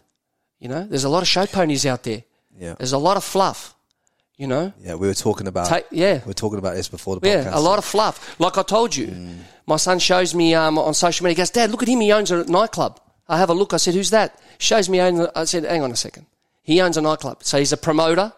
Okay, makes money at the door. Doesn't even make money on, at the tap, which is liquor. Okay, the owner of the nightclub makes money on the liquor. This guy just makes money on the door, and he's calling himself a nightclub owner. All fluff. But the 20 year olds are buying it. Oh, he owns a nightclub. Fuck no, you own a nightclub. You know what it costs to own a nightclub? You know, and, and, and the, gen- because they're not looking deep, as much as deep as I'm looking, they don't get it. It's just that superficial facade, you know? Um, so that's what I would say. I would say test them in terms of what they want in life with you. Like, if you give them everything from the start, they'll expect more and think that's the life. They'll fall in love with that type of lifestyle. right. And I think that's what you, uh, you know, and you try and change later. Uh, and what and what do you say? What do you say to the women that at the moment might have fell in love with that lifestyle themselves Uh, and find themselves in that in that journey where they're involved with these men that are potentially these show pony men, and they're involved in this lifestyle right now? What would you say to those women? How do they? How do they? How do they? How do they change? The, the, It's hard because women are emotional creatures. right. You know what I mean? So these women now are in love. Women are emotional creatures. Men can disconnect. Women are different. So, and that's why I say, like, you know, um, it's very difficult. It's very difficult for the younger generation to come out because there's so much things going on, the internet and they expect so much, but it's all like a, a false illusion. It's all just a false illusion. It's all, when you dig deep, you realize these guys are on like 60 grand a year, 70 grand a year. They can't maintain those type of lifestyles. They're kids. They're in their Yeah. early 20s. You know, um, yeah, that's what I'll do. I wouldn't. Nah. I, I, I would, yeah, like I said to you, Frankie, I would probe, I would probe them and I'll just take my time. My boys, I said to them, you know, you don't show f- your full cards from the beginning. Yeah, I think I think I think that's what a lot of um, men do, and it's only as you get older you, stop. I doing it. impress. You try you're trying to impress rather than express yourself, Yeah. and it's all about express. If you if you allow yourself to express more and impress less, it talks for you. How beautiful would it be if a woman fell in love with who you are? Who a- who you actually Actually, are. How beautiful would that be? Yeah, yeah, yeah. Because that's what I've got at the moment. Yeah, that's My, that, that- my wife's seen me have it, ha- seen lost it, Yeah. and seen come back up, yeah, still growing. yeah. You know, have my head. You know, how beautiful is, is it if you have that type of relationship with someone rather than, Yeah. you know, expecting and living in this fantasy world. When I see people like you and the way that you you both have roles, you and Kathy have roles Mm. in the relationship, and you both know the roles, and and that's why it works. Because there's no ego with that. You're No, not, try- not you're, at all. you're not trying to step into her role, and she's not trying to step into yours. You both know what you're good at, and you both live in those spaces, Mm. and then you come together and you create abundance in the middle of it. Mm. And it's like that's that's the key to success in in from what I can see from the outside looking in. Well, Bouncy, what time did I message you this morning? 4 a.m. So I was up at three thirty. Yeah, yeah, yeah. Yeah, so I- I'm up every morning early. Today specifically, I was up because I couldn't get through these invoices. There's shitloads of invoices, and I can't work it out. And I was trying to work it out. I got a, there's two Cathys and a VJ in my office, so there's three ad- admins, and I passed it on to the other Kathy. She couldn't work it out. Then I said to my wife this morning, her at 5 a.m. I said, "You got to work this shit out, man. I can't work it out." I, it, and like you said, bounce off each other. There's no ego for me to say. Oh, oh, she may work it out, and what am I going to look stupid? I couldn't work it out. It's just it, it was a schmozzle, you know, and and I couldn't work it out. I, I've passed it on to Kathy. I reckon when I get back there today, she would have worked it out. We need to. We have even in our business, we have our uh, positions. Like she's R and D, so Kathy does all research and development, product development. That's what Kathy does. I'm in sales. You know, we've separated everything. My my older son is production. My middle son's in packing. We don't overstep each other, like you just said before. We've all got our roles, and we respect our roles, and that's how you have to be. And time, time, time, time. Take your time. Don't rush. Don't rush anything, because I've rushed in the past, and all you do is trip over. So it's just it's just all your whole life. You've learned about structures, haven't you? Yeah. And how to apply structures with the and, and then stress test the structures Mm-hmm. to see if the structure carries the weight, and then you build on the structure. So all all your life, what I've noticed is the fact of like you've built a structure, and then before you've gone and built on those foundations again, you tested them, Mm. and then you build it again, and then you test the foundation again because Yeah. you can't build a high rise on the sand That's right. right? And there's a lot of people. We go, we're going into a hard time right now. Yeah. right? we we we we've we've been in it for a while. We've actually been in recession for a long time, Mm, right? It's just been printed cash that's kept it up. That's right. It's it, it, it, every, every, everyone with a hole in their ass should know that. That's right. But we're going into a time now where it's going to get a little bit. It's going to be a little bit difficult. Monetary policy is going to tighten up. How should people, you know, take take advantage and, and create wealth and abundance in this time? Should they? What What would your advice be on that? Well, people are saying this is this is the best time to make money, but um, I've never seen a time like this. The last time it was GFC, 2008, I was in my own shit. That was the time I lost my house. That was the time that I got was trying to re. Yeah, that was the time that I was trying to recoup. So this is my first time that I'm experiencing this. Will properties drop and how much they drop? I don't know. The back resi's down about 15% at the moment, but don't forget we've had an upside of about 40%. So is it really down? Because we're up 25%. Well, i- is You it know? is it really up though? Because let's just face it, right? Is hmm. it is it really up? Because when you when you devalue money is the property value actually going up. Mm. Real real term property values haven't actually increased in Australia. Hmm. When you actually break down the value of the hmm. dollar. Hmm. The value, what's actually happened is the value of the dollar's gone down. That's why your house pro- pro- prices have, have increased in terms of the dollar value on paper. But you've not, even if you sold that property, say you bought it for one, and then it's increased to 1.5. Even if you sell it for the 1.5, you've still got less money than when you had the one because the value of the money's gone down. Mm-hmm. Right? And not people, a lot of people understand that mm. because they're just seeing the dollars on the sheet. Yes. The value, the value of money has got, I'd say in the last two years, the value of money's probably gone down 40 fucking percent. Yes. Right? Yes. Th- That, that, that, that's kind of unheard of, but it's like literally real time. Like when you you used to be able to go in and buy and them little cans of Coke for like one dollar. Now the same now the same can of Coke over here um costs two fifty, three dollars. That sh- that that shows you inflation better than anything else because that's sixty six percent. Mm. Yes, that's on right. top on top Yes. of of the price. So what? So as as as as the value of money then has definitely gone down. Yeah. So how how how how does how do they move into this and come out the other side of this with with with more assets and less liabilities? I'm like I said to you, this is I'm new to this too, Frankie. I'm actually new to this too, and I'm taking it day by day because we don't know what's going to happen in the first or second quarter of next year. I'm actually holding. I haven't bought anything for two years. All I'm doing is holding and waiting, you know, and waiting. Should I have bought the first first round, like when the pandemic first started, because it started going up? Maybe kicking myself. I should have because they had a massive up. Um, But ne- you, but but if you'd done that as well, you may have held, may have held them and took a little bit of a loss too. Yeah. So I. We're no, all. no, I- no one sells at the top anyway. Yeah. So we're just. Uh, Frankie, I'm waiting as well on this one. Do you go I'm anywhere? waiting. Do you do you go anywhere near crypto and stuff like that? No. Right. No. What- If I can't drive past it, I won't buy it. Right. So you, you have to have something physical that you can see, touch, hold. So you're talking about gold. Gold. Yeah. You're I don't have gold. You're talking gold- about watches. That's Yeah, a beautiful yeah. watch, by the way. Thank you, mate. No, no. I, property. I ha- don't have gold, but yes, gold, gold, silver.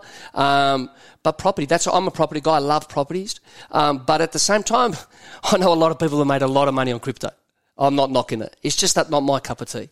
But there are a lot of people who have made a lot of money on crypto. So break down for me then your move into childcare centres. How many childcare centres do you have? So what's happening now is I've um, I've got another one on the go, but this one here is 136 places. So the way they they value the they value it per place. So if you've got 136 places, it's 3,900 a place. right. So it works out to about 520,000 the first year, and goes up on increments of three percent. Wow. So uh, and the leases are like 15 years by 10 by 10 by 10. You got long leases. Yeah, yeah, yeah. They pay the land tax. Depends who you do the deal with. So I've done it with a AAA tenant, which is an ASIC listed company. Um, they'll pay all the outgoings, and So the question then and is, I wouldn't sell it. Like a lot of people do the deal yeah. and they'll flip it 14, 15 million. I, I won't sell. I don't sell. Very rarely I'd want to sell. So you never sell any real estate. Nah, re- resi. I'm getting resi. I'm getting out of resi now. I don't want resi um, because of like I told you. So I've just sold. Actually, last week I sold one in the peninsula, um, one of my resis, um, because I don't want to be in resi anymore. I don't feel as though the capital growth's great, but I don't like the ROI anymore. I don't like it. I mean, imagine having a property for one and a half million, two million, and you're getting 40, 50 clicks a year, 40 clicks a year for $2 million outlay. You know what I mean? It's just ridiculous. It, it doesn't make sense. Like, I, the, I don't like the, the apartment that I live in on the Gold Coast. Like I don't even pay five six percent of the value of the property to Yeah. rent it.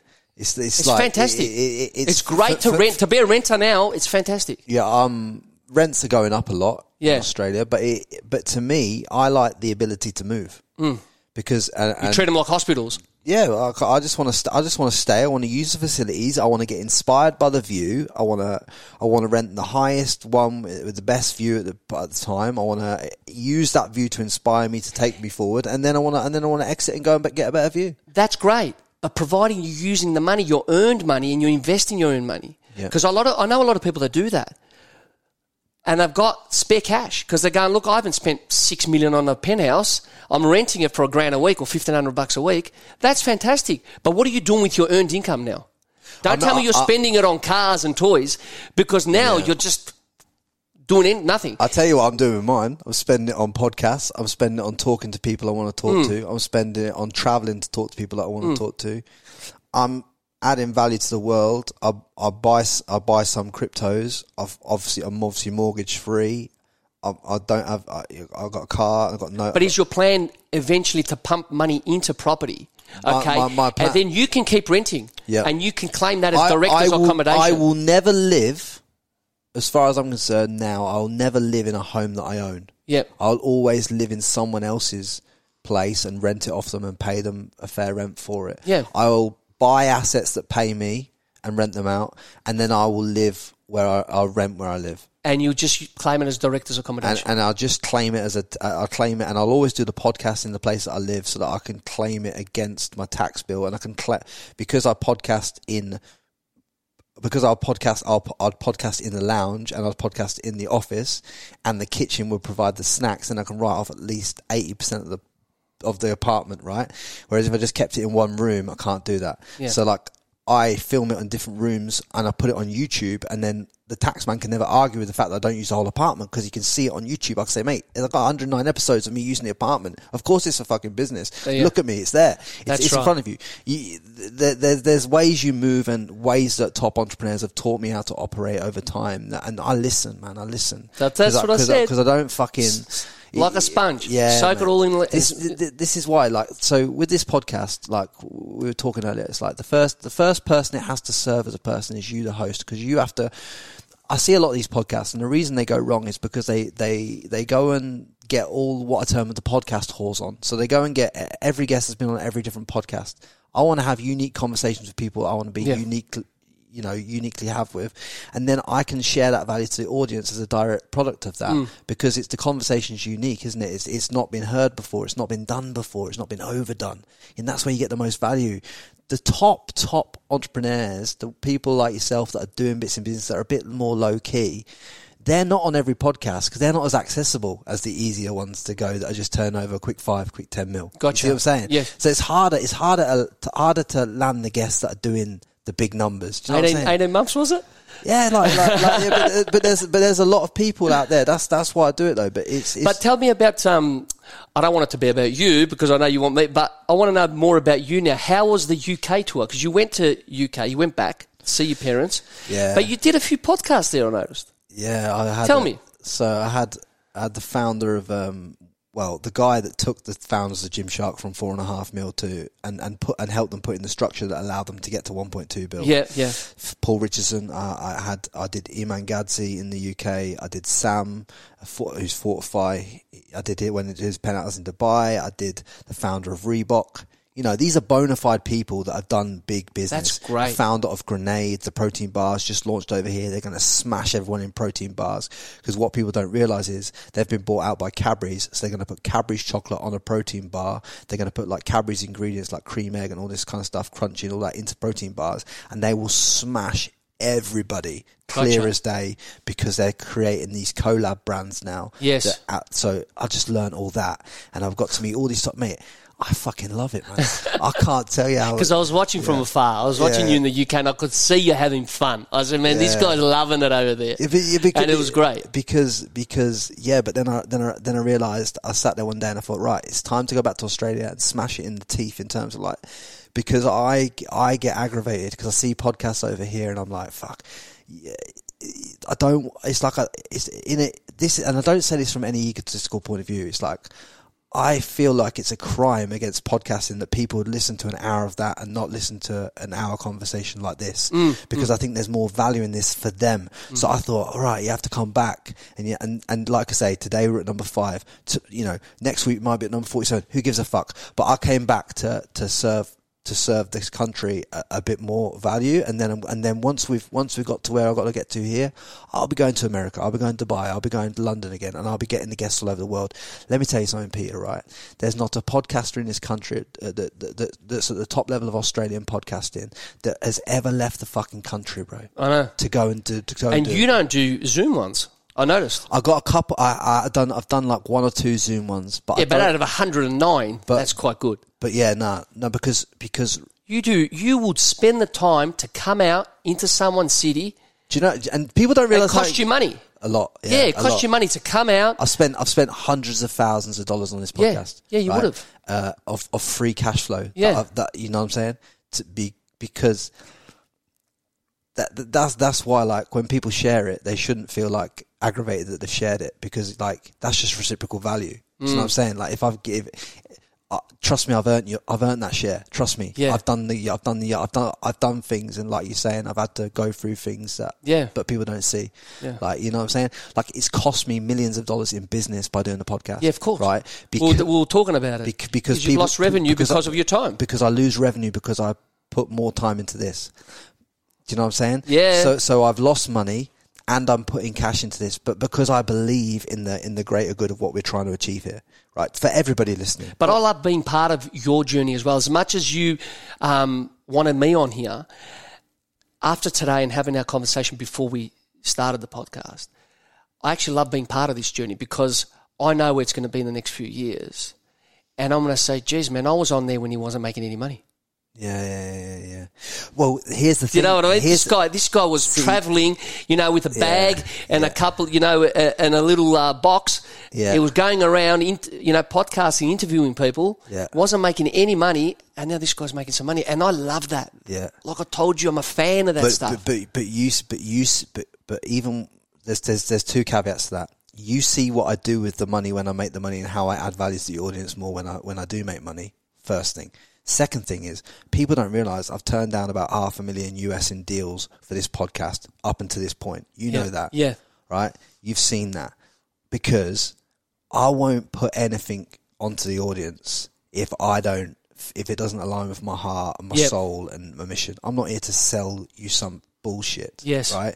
So ev this podcast could have made money in the first 12 months. It could have been cash flowed, done. Right. It could have been cash flowing. We could be saying this podcast is sponsored by blah, blah, blah, get the protein powder, type the name Frankie for 15% off. Yeah, I could do all that shit. I could make a lot of money out of mm, that shit. Mm. But that's not I play long term games with long term people. Right. Same. I, I have people on here that play long term games with long term people.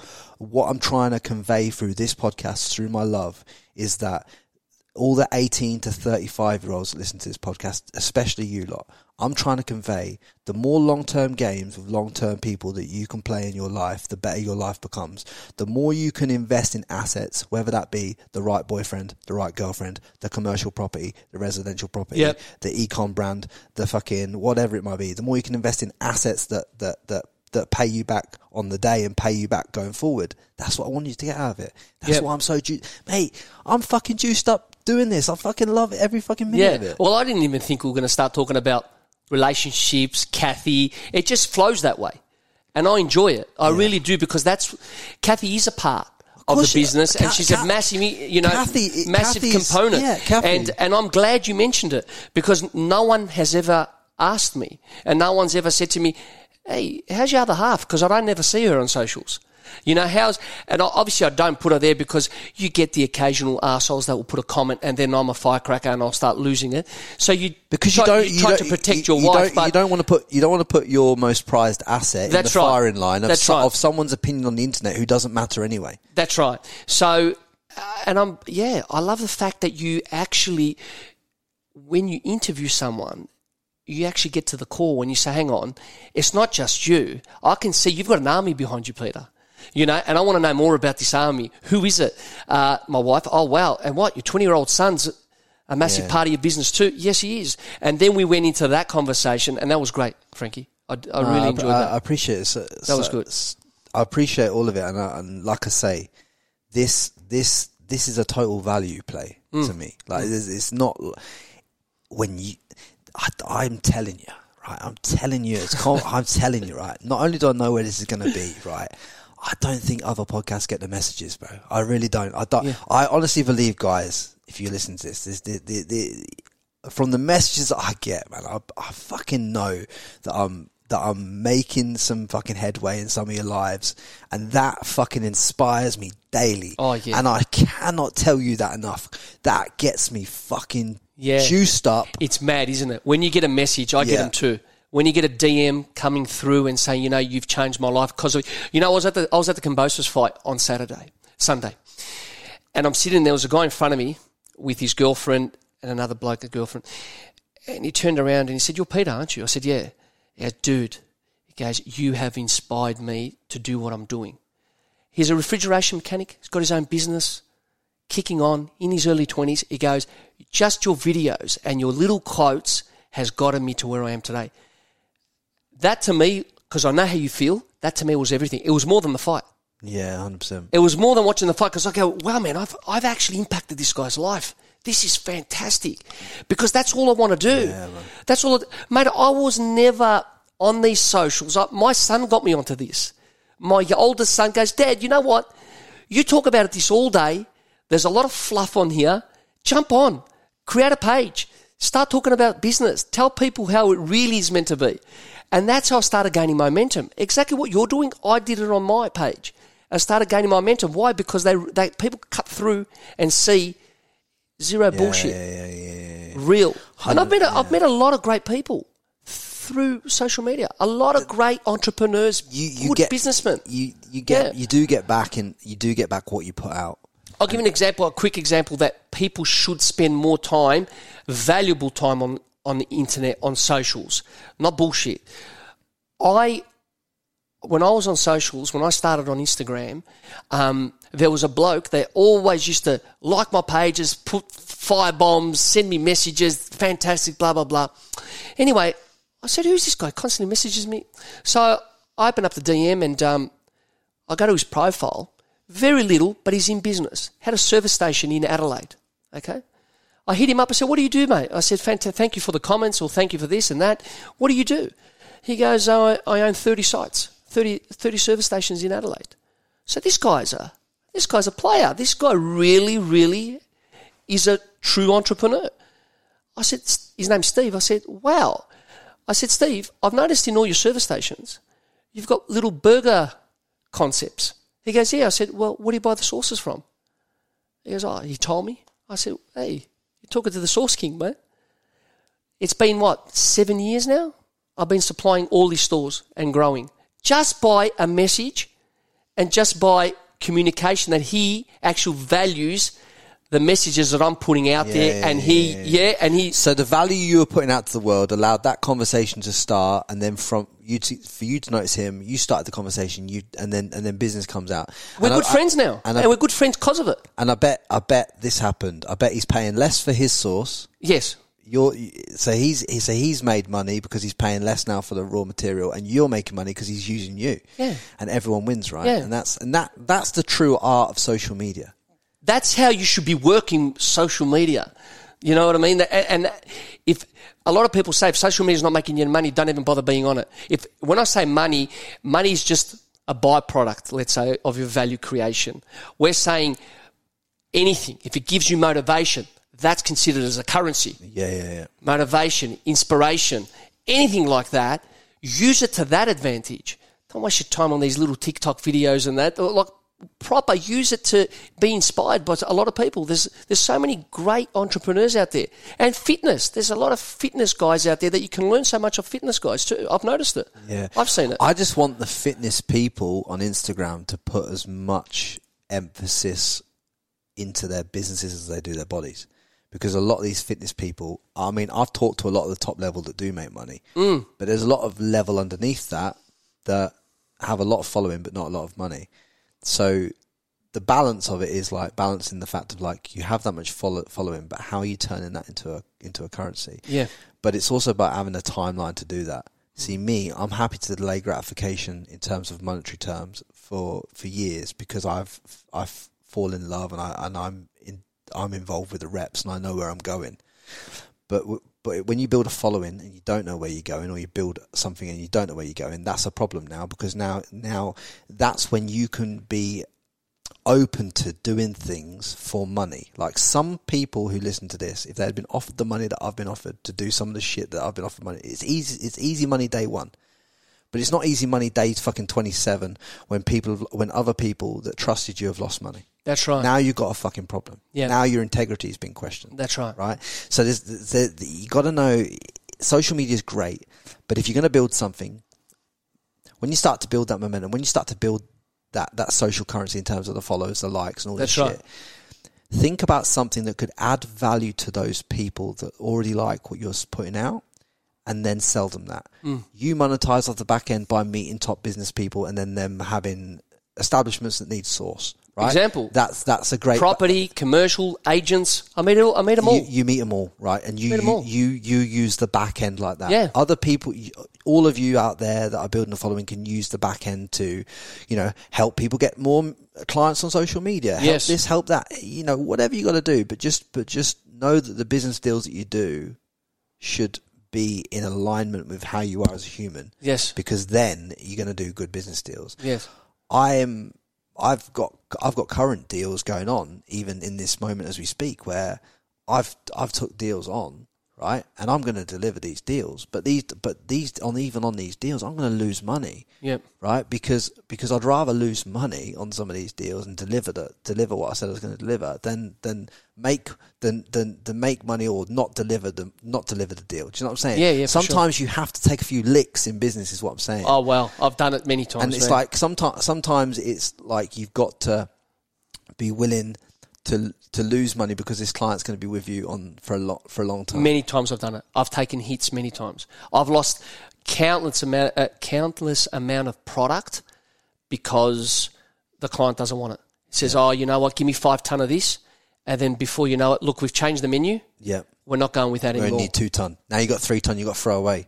Many times, Frankie, I've done it so many times. I know. Yeah. I know. And and and in in the game that I'm in, it's just it's just like you win some, you lose some. Yeah. And you take a lot of licks. Yeah. I've had to do and, and I had to add a lot of value to the world for free in the early days too. Mm. Right, just like I'm doing with this podcast, I had to do the same in business. I had to add a lot of value to the world by removing a lot of content for free early doors. Yeah. right. To get to get the reputation that I have in the industry. Yes. To get the big to if you want the big record companies in America to reach out to you and want their artists, you know, goes and goes and puts a sex tape out there that shouldn't be out there in the world. If you want to be the guy that removes that content for those kind of people, you have to have the trust with the with the brands, with the reps. That's right. Right? How do you think that's built?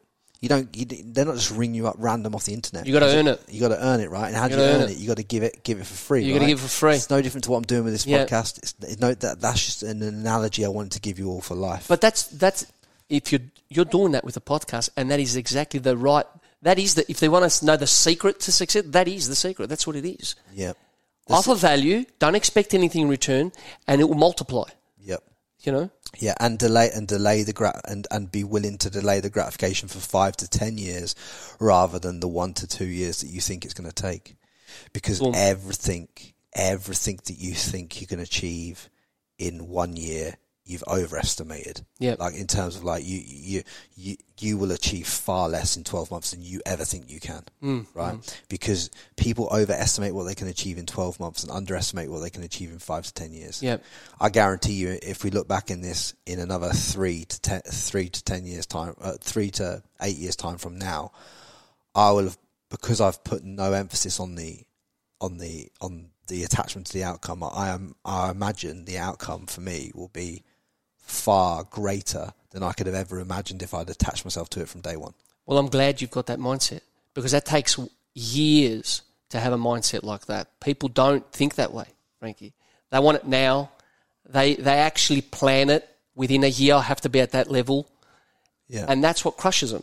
Because when they, when it comes to that year and they're not there, they actually give up. yeah, They go, "Well, I'm not doing it anymore." Then they move to the next one. Yeah. It'll take them another year. I'm not doing it again. Then chop and change. They're the ambitious ones that I said, the ambitious, lazy ones that they're not. They haven't got the time to spend on one craft. Spend that time on one craft. Ten years, ten years, five years, five years, whatever it takes. Whatever it takes. And it will. I don't know anybody that hasn't spent, like I told you, countless hours on something, all right, discipline, determination, grit on one particular craft and hasn't succeeded. I know everybody, everybody that's done that has succeeded. I just wanted to break down one more thing as well before we before we go, because a lot of people will look at your Lamborghini for argument's sake and get inspired by it. Mm. I just want to break down that structure of how you've and of how you've funded that, just so that it's really clear before we exit, like how you've done it. So you go and you, you'll say, "I want to." You, Well, if you've got, for argument's sake, the, the Lamborghini or anything, I the watch, the because the- anything, the, anything that, Yeah. the any luxury items Yep. should not be bought from a business cash flow. This is my philosophy, and I've taken it from wealthy people. Okay, your cash flow should be there to circulate within the business and keep the business healthy. Cash flow from property, all right, you can then use to buy a car. If you want to pull out, you can pull out some equity of it and buy the car because that's, we're talking about, let's talk about round numbers. If you're getting $100,000 rental a year, $200,000 rentals a year from properties, okay, they then, if you want, you can even high purchase the car. It does not matter which way you do it. They're paying for the car. Your business has nothing to do with luxury items. Okay, it shouldn't be that. It shouldn't be in reverse. I had a conversation with one person once, and I said, "Do you own any properties?" And he said, "No." I said, "But what about cash flow? My business has got my cash flow." I said, "Yeah, but if your business shuts down tomorrow, what are you going to do?" Oh, it won't. I, it won't. That's why it's called business. At the end of the day, it's here today. It could be gone tomorrow. Your competitor could come in tomorrow and wipe you out. You never. I, the only time I spend my business money is when it goes back into infrastructure.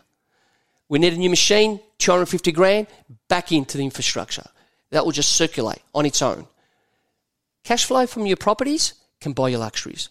No matter how which way you work it out. You want to high purchase it, you want to pay for it in cash, you want to redraw, pay for it in cash, whatever you want to do, that's on this side of the fence. So you so you buy the properties to allow yourself to buy the Rolex or the or the Lamborghini or anything like that, and then the cash flow in the business that just gets you started in the property game.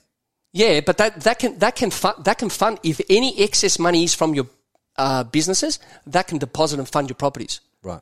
and go that way. I love it. Okay, So you But do- funnel it in. funnel it in. You funnel it in. Do not use cash flow earned money. Which camera am I looking at, Frankie? Any of Don't do not use your earned money to buy luxuries. Use passive income to buy your luxuries. and you create the passive income from the well peter's created it from properties and commercial assets like child well and childcare Childcare centre, industrial properties, resi. Yeah. yeah i love it mate and if there's one one final piece of advice then that you could give if you had to check out the world tomorrow you can't leave the lamborghini you can't leave the property but you could leave just this one uh, pearl of wisdom this this one absolute piece of gold that you know is going to impact every member of this audience listening right now what would it be Wake up and know you've given it your all every day. You wake up with a, a sense of energy that today's going to be my day. Okay? That's all you need to do. It's just start. Start your day with the mentality of today's going to be a great day. I'm going to go out and kill it. You're going to always have problems. Problems will always be there. You know what I mean? And life isn't fair. People have to understand that. Life is not fair you know, and I understood it the hard way. I used to think everything's, you know, roses, you know, there's always going to be cash flow coming through. And I, whatever I'm preaching now, I did the opposite. And I know a lot of people are. I did the opposite. I was using my business cash flow and I was funding BMWs, trips, this. It didn't get me anywhere. All I did was just milk my business to nothing. Okay. It took me the downfall and come back up again and do it the right way. I always knew that I was doing it the wrong way, but I didn't care. So what I would say is get up every day, focus on your craft, be disciplined. That's the wisdom that I'll give. Be disciplined, take the punches, but keep moving forward. Yeah Actually, you say that on my quotes every day, Yeah. and keep moving forward. That's love it. That's it, Frankie. And guys, that is Peter Tri. Obviously, he's done it. He's done it all. He's going to do a lot more. Um, Costco's going to be a massive, massive deal. Going Yeah, we're, we're in discussions. Actually, we've just um, we're in Costco New Zealand as well. Obviously, Costco nationally, uh, and we're talking to Costco US now. We've FDA approved now for Costco US. That's that works differently now. You work in regions there, West Coast and so forth. Um, but that's going to be a huge step for us. Even even with Costco here, um, we just put the dipping tubs in Costco last month, and that for me brought a tear to my eye because we're talking about someone that used to put dipping tubs on shop counters, fish and chip shop counters and chicken bar counters. And now I'm in a global giant with the dipping tubs. Yeah. uh, that was huge for me. It was huge for me. You know, we're moving it through 15, 16 locations here. And we've got to remember something. Each Costco will probably turn over six times a Woolies. You know, Powerful. they, oh, they're, they're a global giant. They're, they And then when you when you massive. when you drop into uh, into the American market and you get infrastructure built there and all this kind of stuff, which is going to come all down the track. That's what I can't it- wait for. It just it just it just takes you to a whole, Yeah. and it could be it could be like a billion dollar sauce company. and I don't care how long it takes, man. Yeah. I don't care. I don't get distracted by other people. I don't care what they do. I focus on myself. You know, I'm a fan of everybody's work. I love what people do. I'm a great observer. I soak everything in, but I do never. I never get distracted of. Oh, he's doing that. Maybe I should do that. The grass is green on that side. Or he's doing that. Maybe I should get into that. No, you don't you don't you don't let the let it take you off the game that you're no, in. not at all. But but here's what I want you to remember as well as we leave this podcast. Peter might be in the sauce game, but it's backed by real estate the same way that McDonald's were a restaurant, but they were backed by real estate as well. That's right. And, And- uh, actually, that's where th- that inspired me. That story inspired me too. Yeah. Because I just want, I just, uh, that's what that's what's clear to me is is that all these top brands Look at look at uh, are backed by the commercial and Oh, industrial of state. course. Look at um. There's a Greek family here called uh, Stamoulis family. Right. It'd be great for you to get Harry on if you could. Okay. What you mean if I could? You're yeah, gonna, you're gonna yeah, hit me okay, up, right? Yeah. Well, introduce me, bro. Well, that family is a five hundred million dollar network fam, uh, net worth family, and they started from gold medal drinks, drinks. Okay, they were making drinks and they'll distribute it to homes, to homes. They weren't even in Woolies and Coles; they were distributing to homes. Okay, and then he, the dad, all right, would be buying property. Everything he had left over would be buying property. They own the majority of these car parks. We're seeing the city now. Majority of the car parks are owned by the Stamoulis family. You know, another one. I'll give you another one. Con point two billion dollar family, Greek family. Con Makris. He started with chicken shops, chicken shops in Adelaide. Okay, chicken shops. What was he doing? Into property, into property, into property. You know, it does not matter what you do as long as you invest right. Sacrifice, invest right. And if you look at the top 60% of the world's millionaires, tens of millionaires and billionaires, Hmm. They're all they're all backed up on they all they've all got a mass amount of real estate because because it's not just a fact, fact of like how much money can be made in passive cash flow it's it's the cap it's the capital and, and how and how cheap capital becomes for you to loan against it That's right. is, is where is where the se- is where this secret everyone's looking for is but Peter Tri Thank you so much. Thank brother. you so much. And guys, do me a solid favor, yeah? If that has added the value to your life that I hope it has, do me a solid favor, man. Share it on, on on your socials, share it with your friends, DM your friends, put it in the WhatsApp group. Girls and boys alike, I appreciate all of you. And I hope you can understand what I'm trying to achieve and do in the podcast game for all of you. And uh, we're going to send it to a whole new level. Trust me on that. Peter, Tri. 100%. Peter, Tri. Let's go. Ciao, ciao. Don't forget to subscribe to the Frankie Lee podcast.